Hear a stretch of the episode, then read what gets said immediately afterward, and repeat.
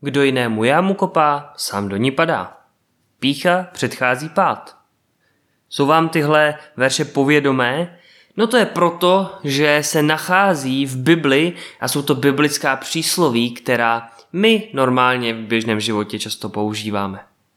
Vítejte, vážení posluchači, u dnešního podcastu, kde se budeme bavit o příslovích, budeme se bavit o takzvaných mudroslovných knihách, čili o knihách moudrosti a budeme se bavit o tom, jak číst nebo nečíst možná tady ten žánr. Pokračujeme tak v sérii, kterou jsme začali jak nečíst Bibli a budeme dneska rozebírat knihy, konkrétně přísloví, píseň písní, kazatele a Joba. To je to jsou čtyři, řekněme, takové základní mudroslovné knihy, kterým se budeme věnovat. Eh, obzvlášť se dneska budeme věnovat kazateli a přísloví. Takže se držte, pustíme se do toho. Originální rozhovory se zajímavými osobnostmi, inspirativní biblická vyučování a skutečné příběhy obyčejných lidí o neobyčejném Bohu. Vítejte v podcastu Grow Up.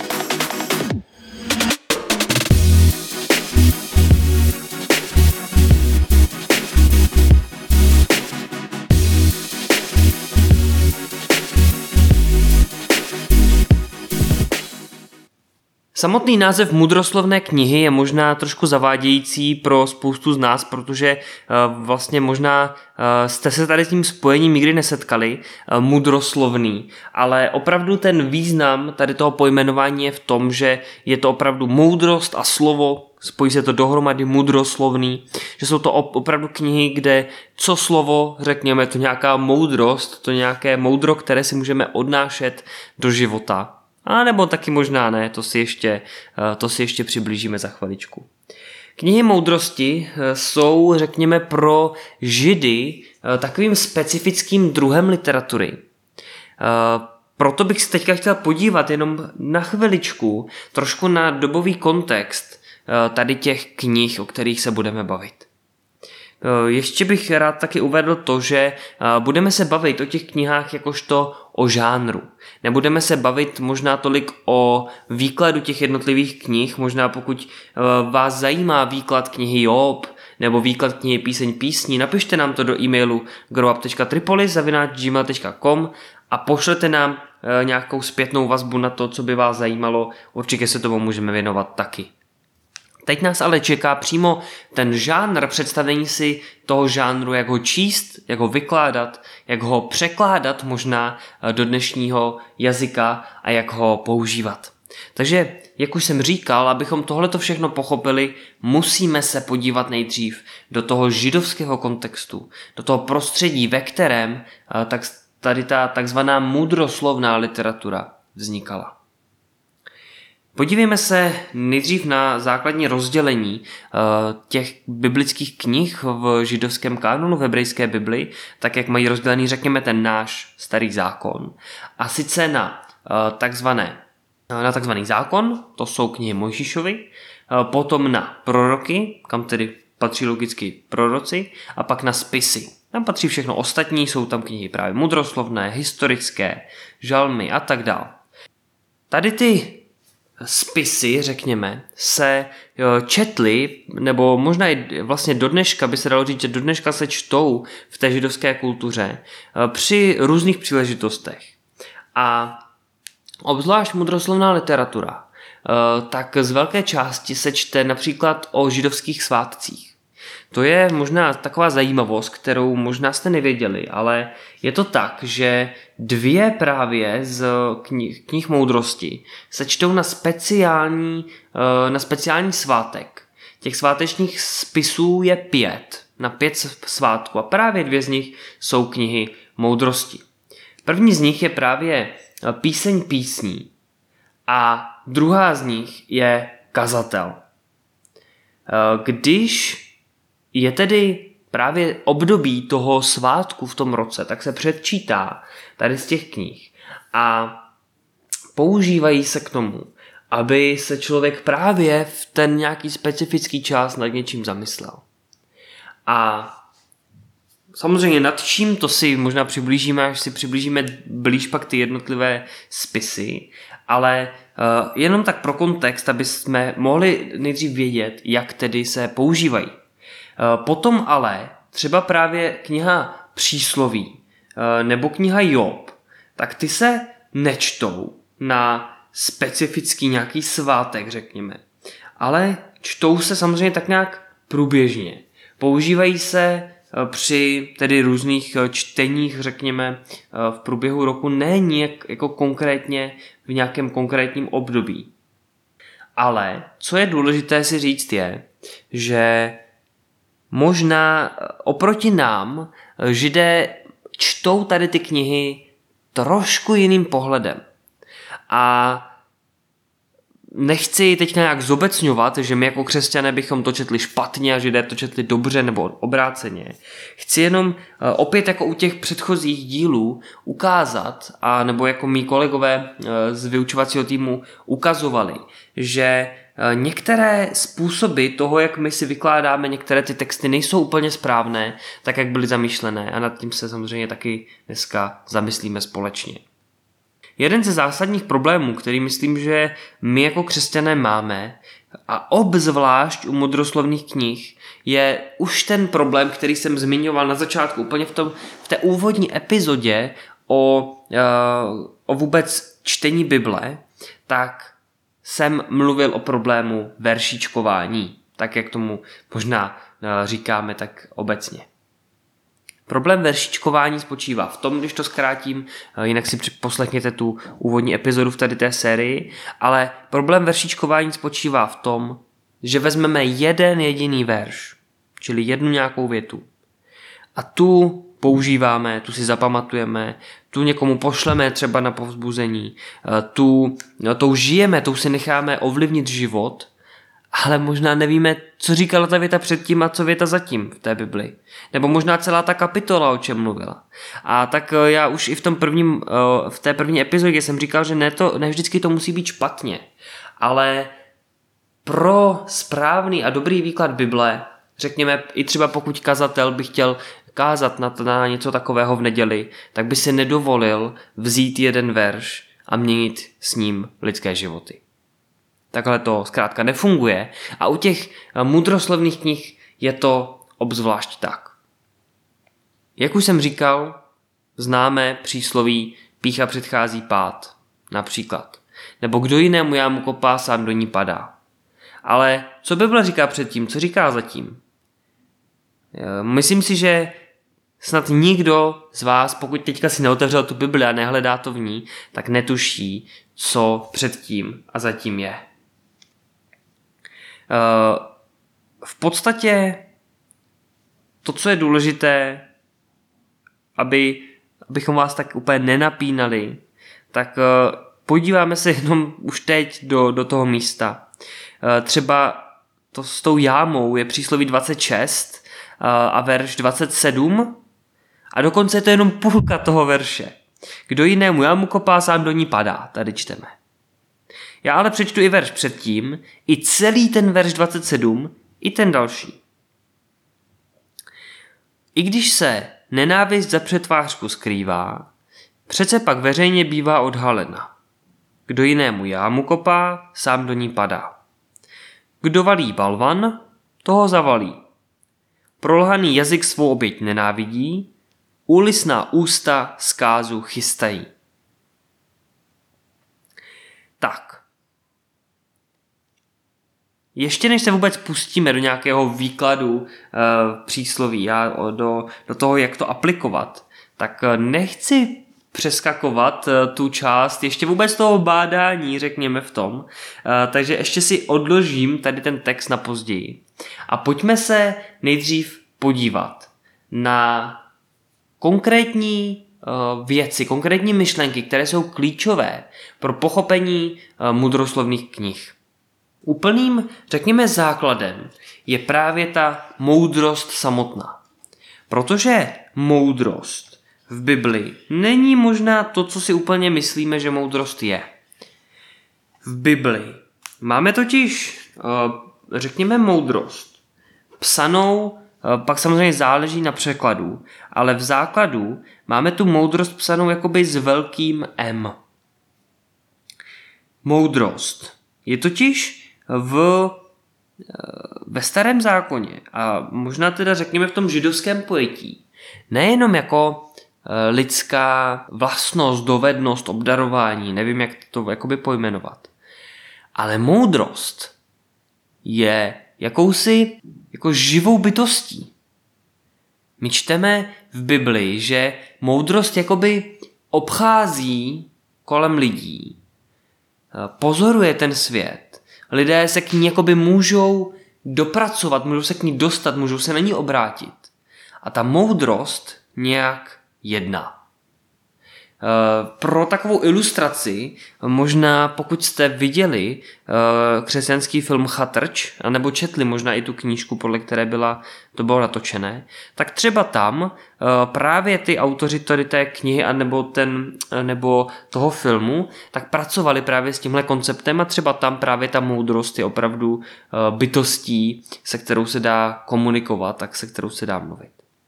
Tak eh, to možná jenom pokud byste chtěli tady ten abstraktní eh, pojem trošku uchopit a představit si to líp, tak k tomu může sloužit i tady, ta, eh, tady to kulturní obohacení. Každopádně, co to, co to znamená? V čem je ten rozdíl?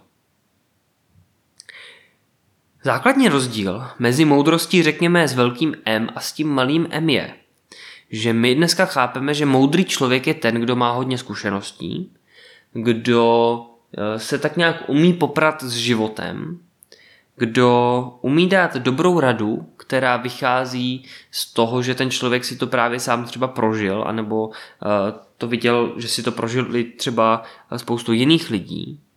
A takový rozdíl mezi moudrostí a chytrostí, nebo moudrostí a no ale asi, asi chytrost je takovým ideálním, řekněme, ne úplně protipólem, ale v tomhle příkladu ano, tak moudrost je právě ta životně nabitá zkušenost. Zatímco chytrost je to, co se dá naučit a vyčíst z knih. Takže nějaký učenec někde v knihovně může být chytrý a nemusí být moudrý.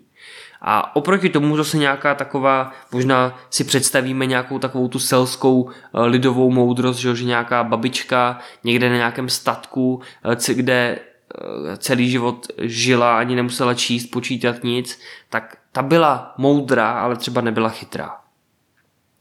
A Tohle je ale koncept, který by byl úplně špatně, pokud bychom ho chtěli aplikovat na biblické mudroslovné knihy.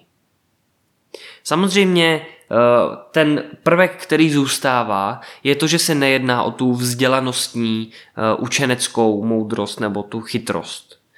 Eh, že se jedná možná spíš o ten život, o tu praxi, ale jedná se o boží moudrost. Jedná se o moudrost, která vychází z víry a která vychází ze života s Bohem. V podstatě my už nem, jako, řekl bych, že naším cílem není vnímat moudrost úplně nutně jako nějakou osobu, můžeme to vnímat, prostě můžeme vnímat to, že Bůh je tou moudrostí samou, samotnou, že od něj můžeme tu moudrost čerpat, ale opravdu jedná se o moudrost takovou, že když my v Bibli čteme, že je nějaký hlupák, že je nějaký tupec, že je nějaký uh, možná prostě blb, bychom mohli říct dnešním způsobem. Že se nejedná o člověka, který by byl nějakým způsobem mentálně retardovaný, uh, když bychom to chtěli opravdu převést do extrému, ale uh, že se jedná, a ani ne o člověka, který by byl nějak třeba morálně závadný tak jak by se taky mohlo zdát. Že to je prostě nějaký uh, podfukář nebo prostě nějaký podvodník, uh, někdo, kdo, kdo, kdo prostě nemá čisté svědomí. Může být, samozřejmě, může být. Ale není to synonymum pro tohohle, toho tupce. Je to totiž tak, že z té biblické perspektivy tím tupcem, uh, tím bláznem je ten, kdo nevěří v hospodina, kdo nevěří v Pána Boha a kdo nechodí podle uh, jakoby jeho stezek, když to řekneme obrazně. Kdo se nenechává v životě vést Pánem Bohem. A logicky moudrý člověk potom není ten, kdo má eh, deseti eh, nebo dekády dlouhé zkušenosti, celoživotní prostě moudrost nabitou. I takový člověk by byl z biblického pohledu tupec. Pokud by ty desetileté, padesátileté, stoleté zkušenosti nevycházely z chození s Bohem. A tak nakonec 20-letý člověk může být z biblického pohledu mnohem moudřejší než 80-letý člověk. A to proto, že ten 20-letý člověk může chodit s hospodinem, zatímco ten starší ne. Tak pojďme vstupovat do toho čtení uh, mudroslovné literatury s tím, že právě moudrost je uh, tou boží moudrostí, ne tou lidskou.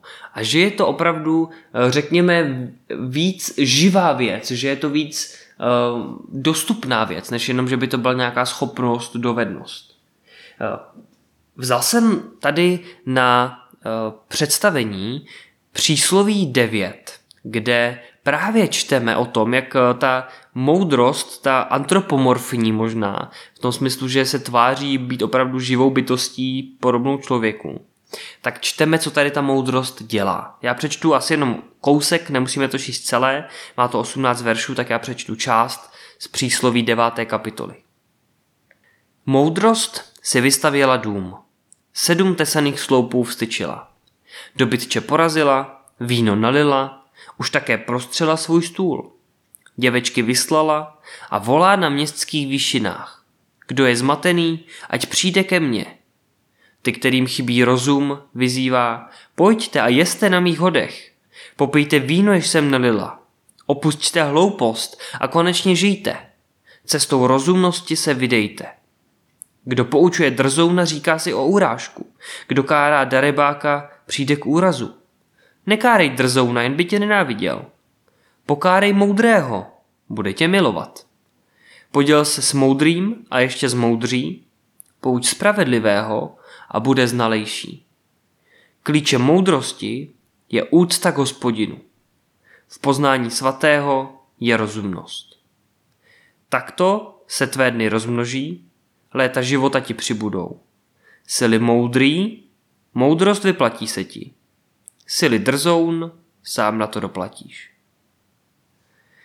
Ještě to pokračuje, eh, ještě pak je pár veršů o paní tuposti eh, s velkým T, eh, co ona dělá oproti právě tomu, co dělá ta moudrost. A ano, je potřeba to brát jako nějaký obrazný text. Je to nějaké přirovnání, není to tak, že opravdu by existovala bytost jménem moudrost. Asi, teda, rezervujme si možná jaké to procento pochybnosti, pokud opravdu moudrost je jméno pro, řekněme třeba nějakého anděla, který to má opravdu na starost. Ale nebudeme zabíhat do nějakých ne- nejasných vod, zůstaňme v, té, v tom biblickém výkladu. Tak eh, řekněme, že je to spíš ta eh, moudrost, eh, která je u hospodina. A to, co se mi líbí na tom popisu právě toho, co Bible jak o moudrosti mluví, jsou dvě věci. Za prvý, to, že moudrost se nabízí všem. My někdy máme pocit, že musíme hledat moudrost u dalších, u jiných. Že musíme chodit k lidem pro rady, že musíme eh, chodit a eh, nechat dbát na názor druhých lidí, to, co si ostatní myslí, to, co jiní říkají. To, že musíme eh, vyhledávat ty výše postavené, kteří nám řeknou, jak ty věci mají být. A teď zase nechápejte mě špatně, ne že by to bylo špatně. Naopak pak ještě já to doplním tou druhou, tím druhým bodem, o kterém se tam mluvilo. Ale to, co je klíčové, podobně jako vlastně v dnešní době pro každého křesťana, který se rozhodl jít za Ježíšem a byl, řekněme tedy, znovu zrozený, že se nechal pokřít vodou a zároveň tedy přijal Ducha Svatého jako eh, Boha do svého života, tak každý takový člověk má k dispozici Ducha Svatého, každému se nabízí. Člověk ho mít nemusí, ani ho nemusí chtít, ale nabízí se mu. Stejně tak moudrost je něco, co se nabízí každému. I ty můžeš být moudrý. Protože jediné, co je potřeba, je vít té moudrosti naproti. Možná prosit v modlitbě za moudrost. Možná, uh, možná nakonec eh, nechávat tu moudrost promlouvat k sobě i skrze ty moudroslovné knihy. Zkrátka moudrost není nikomu skrytá. Nikomu nejsou zavřené dveře k poznání moudrosti.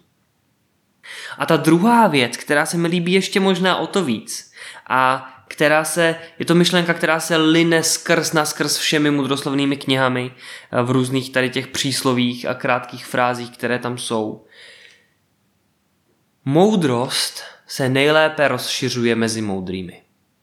Člověk, který si řekne, že nechce být moudrý, který, ale ne, že možná to takhle vysloví, ale kdo, jak už jsem říkal, tím, že moudrost je vztah s Bohem, tak člověk, který se rozhodne dobrovolně nebýt eh, božím dítětem, nepřijme, si, nepřijme pro sebe tady ten fakt a nepřijme Ježíše Krista do svého života, tak takový člověk je tedy podle i tady té kapitoly, já jsem, čet, já jsem tam bylo různé pojmenování pro takové lidi.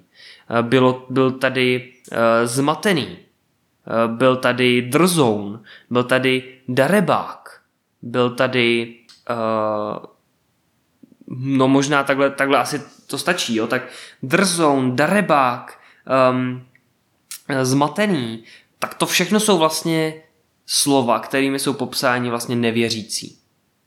A nebo možná rezervujeme si to i, i pro věřící, kteří ale ne, ne, úplně nechodí s Bohem, i když by se k tomu přiznali, ale možná ten vztah úplně není tak živý, jak by, jak by bylo třeba. Tak, jak tady jsme mohli číst, možná přečtu jenom ten verš ještě jednou. Nekárej drzouna, jen by tě nenáviděl, pokárej moudrého, bude tě milovat. A ještě tam bylo pár těch dalších veršů. Jako kdyby nám už tady trošku uh, ta moudrost říkala, že nej, nejlepší je sdílet živý vztah s Bohem, ze kterého plyne ta moudrost, s dalšími lidmi, kteří ten živý vztah mají. Že pokud někdo se vyloženě zatvrdí vůči tomu, tak ať se vůči tomu zatvrdí. A čím víc my se budeme snažit takového člověka kárat a snažit se ho výst k, nějaké, k nějakým, i možná právě těm morálním aspektům, které v tom vidíme, tak to může být opravdu na škodu. Protože um, můžeme ztrácet eh, čas a energii s někým, kdo už vůči tomu se dávno zatvrdil. Nechápejte mě špatně, vůbec tím nechci říct, že evangelizace, misie je v tady tom případě špatná. To vůbec není to klíčové téma pro moudrost, ale jenom chci ukázat, že je to nějakým způsobem propojené a určitě by stálo za to hledat ještě víc do hloubky, jak tady to propojení chápat. Teď na to ale nemáme čas, takže pojďme se posunout zase o kousek dál.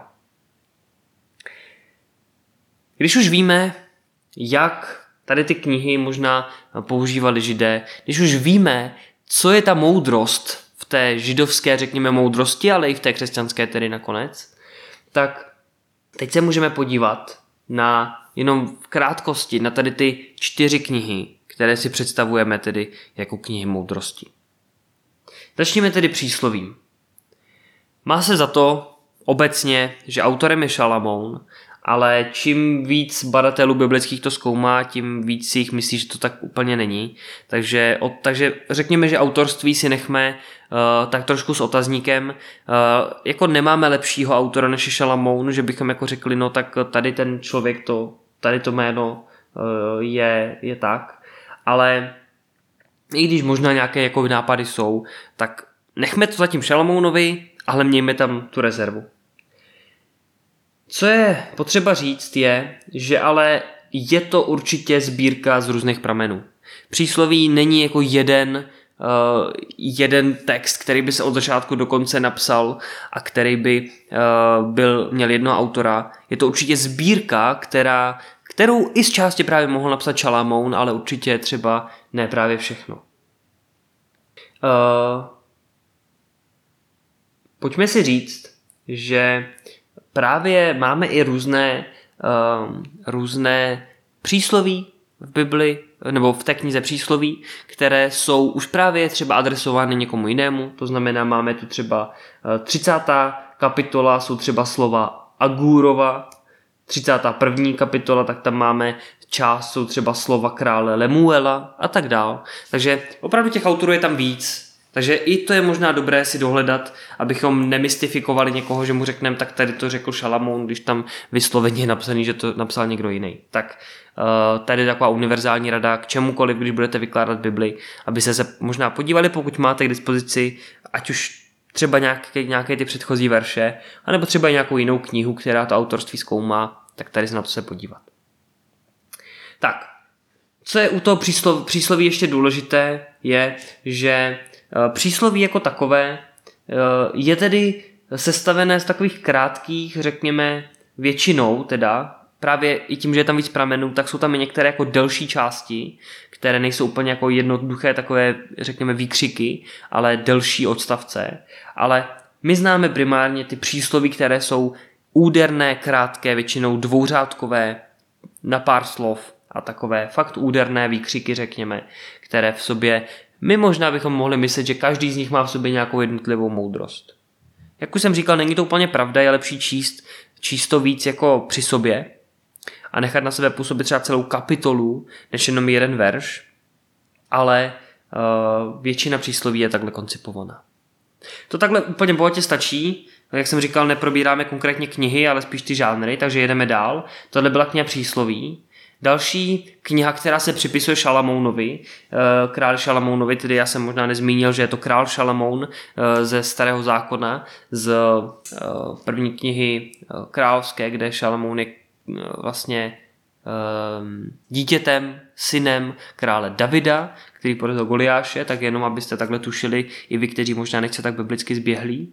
A Pojďme se podívat na píseň písní, která se tedy taky připisuje Šalamounovi, ale zase je to trošku zrádnější. Tady už ten Šalamoun je trošku tam jako výslovně taky napsaný, ale tam je trošku spornější zase to, jak se to hebrejsky překládá, jestli je to jakoby podle Šalamouna nebo pro Šalamouna anebo od Šalamouna a tak dále. To je trošku složitější, takže pojďme, pojďme se spíš podívat na ten obsah.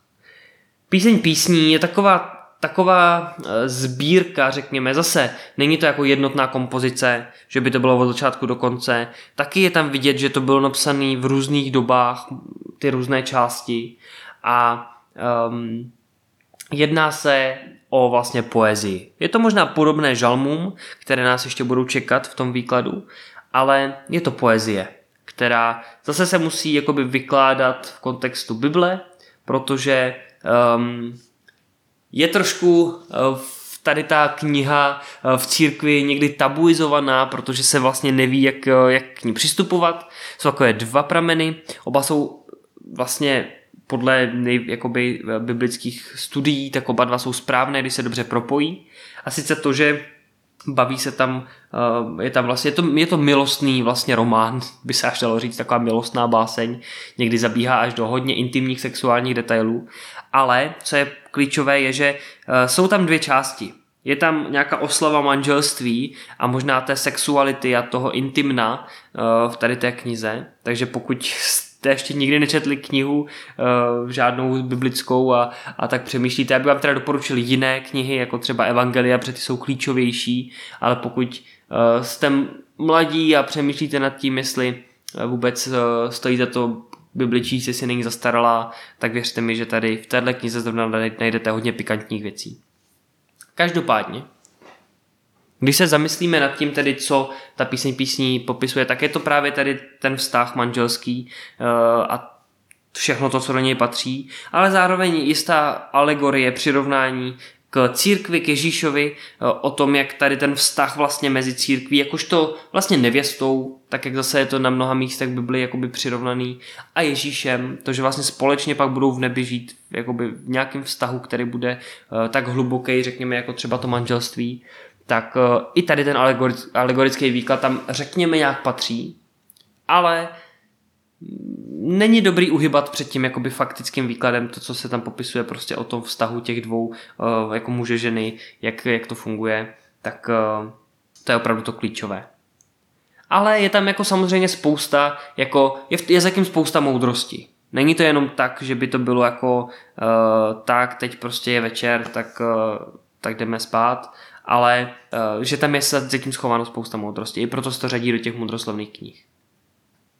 Pojďme, uh, pojďme ještě jednou uh, se zaměřit ještě na ten zbytek.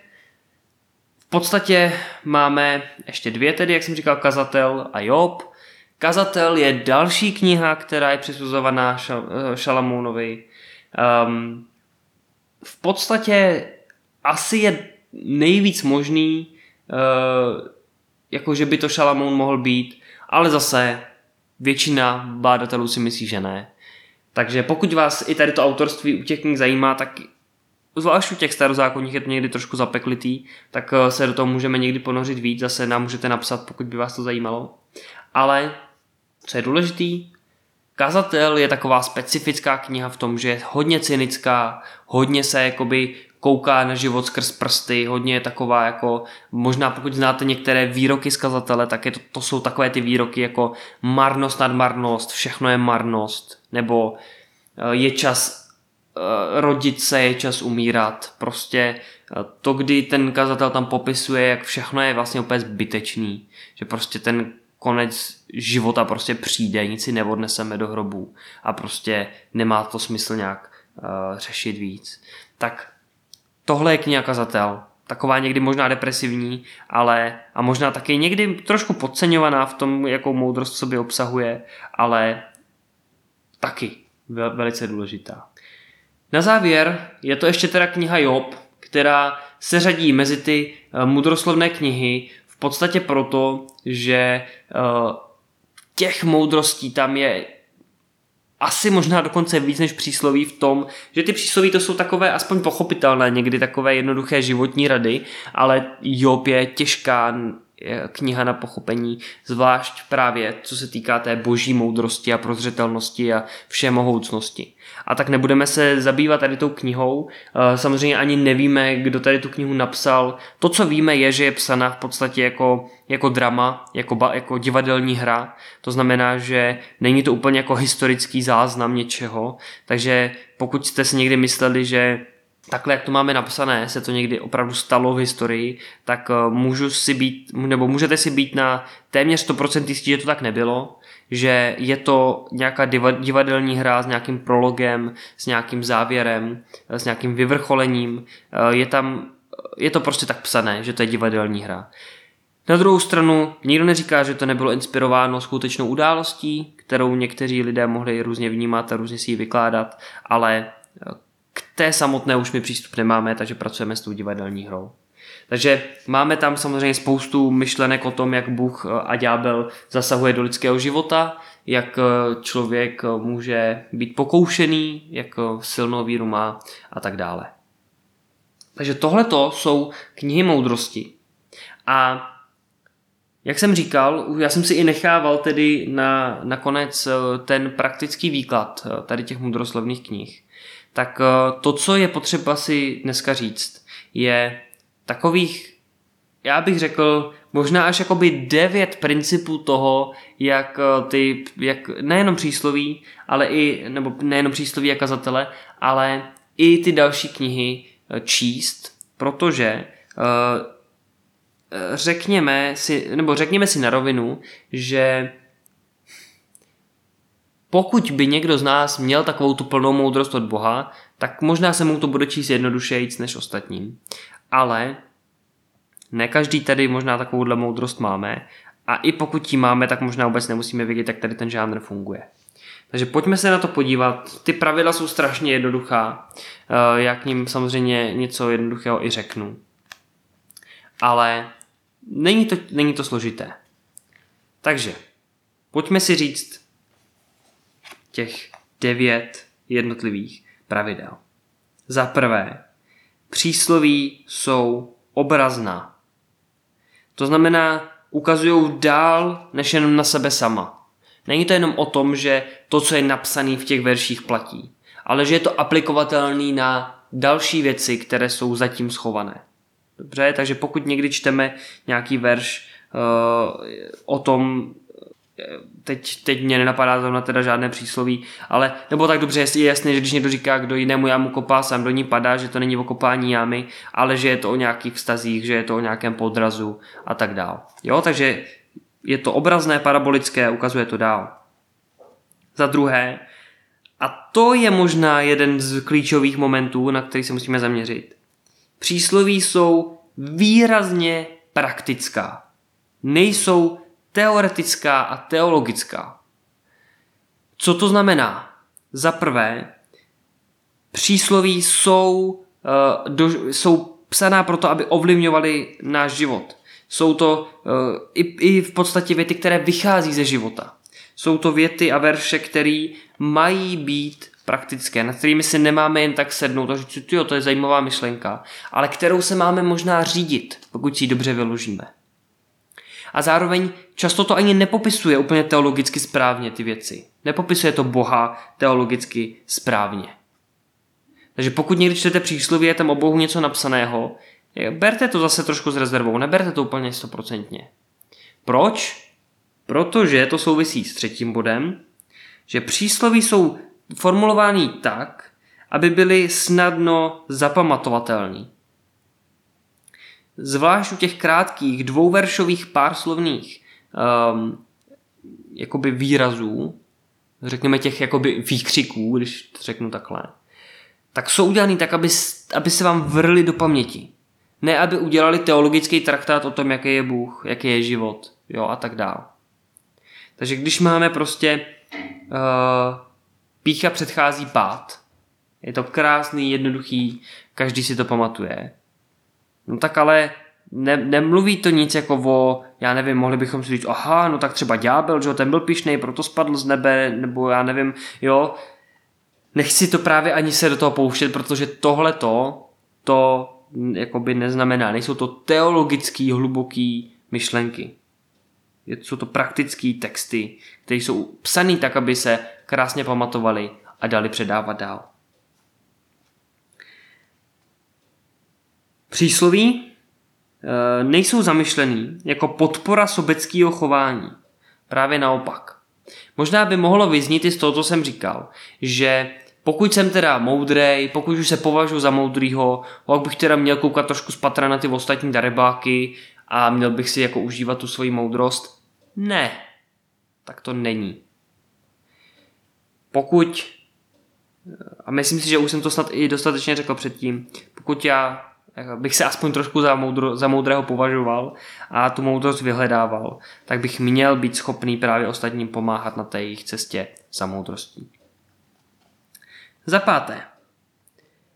Přísloví, obzvlášť který nějak výrazně odrážejí tehdejší kulturu, potřebují rozumný překlad, aby nestratila svůj význam. Možná už právě i přísloví, kdo jinému jámu kopá, sám do ní padá, tak trošku ztrácí význam, protože kdo dneska kopá nějaký jámy? Já myslím, že dneska nikdo nekopá jámy, možná dneska jámy kopají bagry a, a stejně asi ne, aby do nich někdo spadl. Možná to víc odráží to, když tehdy se stavil, dělali jámy proto, aby to byly pasti, že jo. Nějaká, představte si tu jámu, kterou někdo vykope, zakryje nějakýma větvema a pak někdo jde a šlápne na ní, spadne do ní a prostě je tam v pasti eh, a někdo si ho tam uloví. Jo. Tak tohle to možná by to znamenalo. Ale dneska už bychom potřebovali lepší přísloví. A ty přísloví se nebrání tomu, abychom si je jakoby přetvořili do lepší podoby. Podobně jako ty podobenství, o kterých už jsme se bavili v předchozí epizodě, že eh, i tam ty podobenství bychom mohli jakoby přetvářet do soudobých příběhů. Můžeme stejně tak to dělat i s příslovími. Pokud ale správně pochopíme to, co nám chtějí říct. Za šesté, a myslím si, že tady to souvisí s tím veršičkováním, o kterým jsem mluvil, přísloví nejsou záruky od Boha. Jsou to básnicky vyjádřený vodítka pro dobrý chování. Ale nejenom pro dobrý chování teda samozřejmě. Není to jenom o, o to, o té moralizaci, ale i o tom vztahu s Bohem. Ale nejsou to záruky od Boha. Jo? Vezme, vezměme nějaký konkrétní příklad. Jo? Tak přísloví 22.11. Kdo miluje čistotu srdce a má ušlechtilé rty, tomu bude přítelem i král.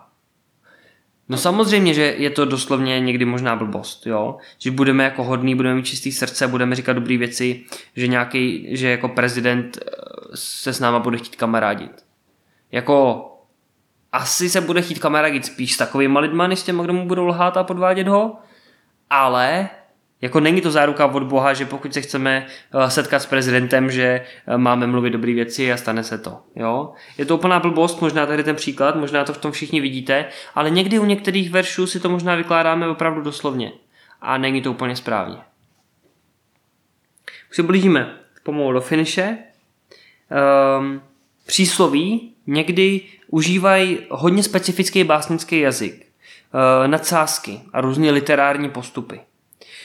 Až se budeme bavit o žalmech, tak si možná tady ten bod rozvedeme o něco víc.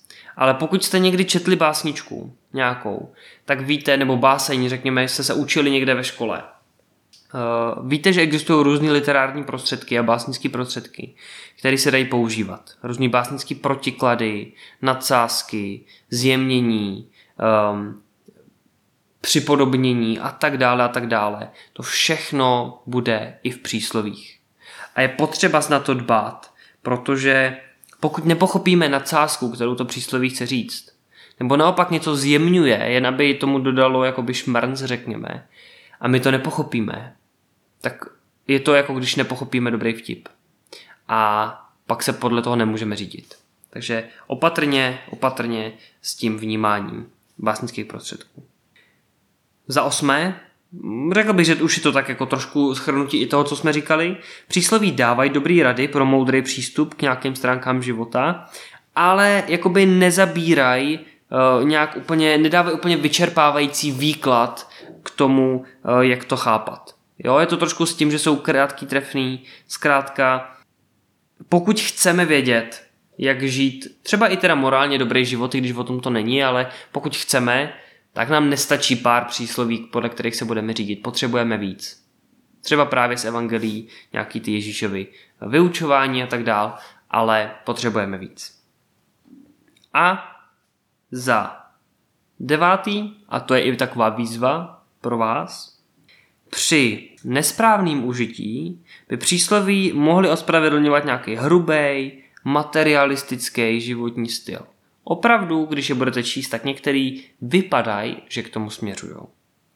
Jo, protože často se tam mluví o tom, kdy člověk bude bohatý, kdy se mu bude dařit, kdy ho budou mít ostatní rádi a tak dál. A to může být životní styl, který může být hodně nezdravý, pokud bychom po něm toužili. Ale když se přísloví používají správně, tak poskytují praktické rady pro každodenní život. Nemusíme se bavit jenom o přísloví, jsou to i ty ostatní uh, mudroslovné knihy, ale právě, že jsou to i ty ostatní mudroslovné knihy, tak pokud my v našem každodenním životě používáme knihy moudrosti, tak nás opravdu můžou posouvat hodně daleko. Měli, mělo by to jít ruku v ruce s nějakými třeba novozákonními knihami, to, že budeme si připomínat Ježíšovo učení, Ježíšovy myšlenky, protože ty byly taky plný moudrosti samozřejmě, ale když to doplníme nějakými přirovnáními nebo radami, které máme v přísloví a, tak, a v podobných knihách, tak nás to může vybudovat mnohem víc, než třeba dám příklad, že budeme číst jenom vyprávění ze života e, nějakých starozákonních postav. Tak Myslím, že to je něco, co stojí za zamyšlení a pokud jste dlouho neotevřeli mudroslovnou literaturu a možná se jí trošku bojíte, tak i tohle je výzva možná se do ní podívat. Je spoustu věcí, co bychom si k tomu ještě mohli říct. Každou z těch jednotlivých knih bychom mohli víc dopodrobna si rozebrat a pokud vás to zajímá ještě jednou, napište nám a můžeme se na nějakou z nich podívat. Ale je potřeba si zapamatovat pár klíčových věcí, a to, že i přísloví jsou potřeba vykládat, že neříkají všechno a jsou krátká, je potřeba si pamatovat to, že mají nějakého autora, že byly psané v nějaké době, že musíme aspoň trošku, pokud to chceme pochopit, znát tehdejší dobu. A pokud to chceme pochopit dneska a chceme, aby to pochopili i druzí, tak možná stojí za to je trošku přetvořit a přeměnit do současného soudobého jazyka. To všechno stojí za to, pokud chceme číst eh, přísloví kazatele Joba anebo píseň písní eh, s nějakým správným porozuměním toho textu. Zajímá vás něco dalšího? Uh, inspiruje vás to ke čtení, i tady ta série? Napište nám.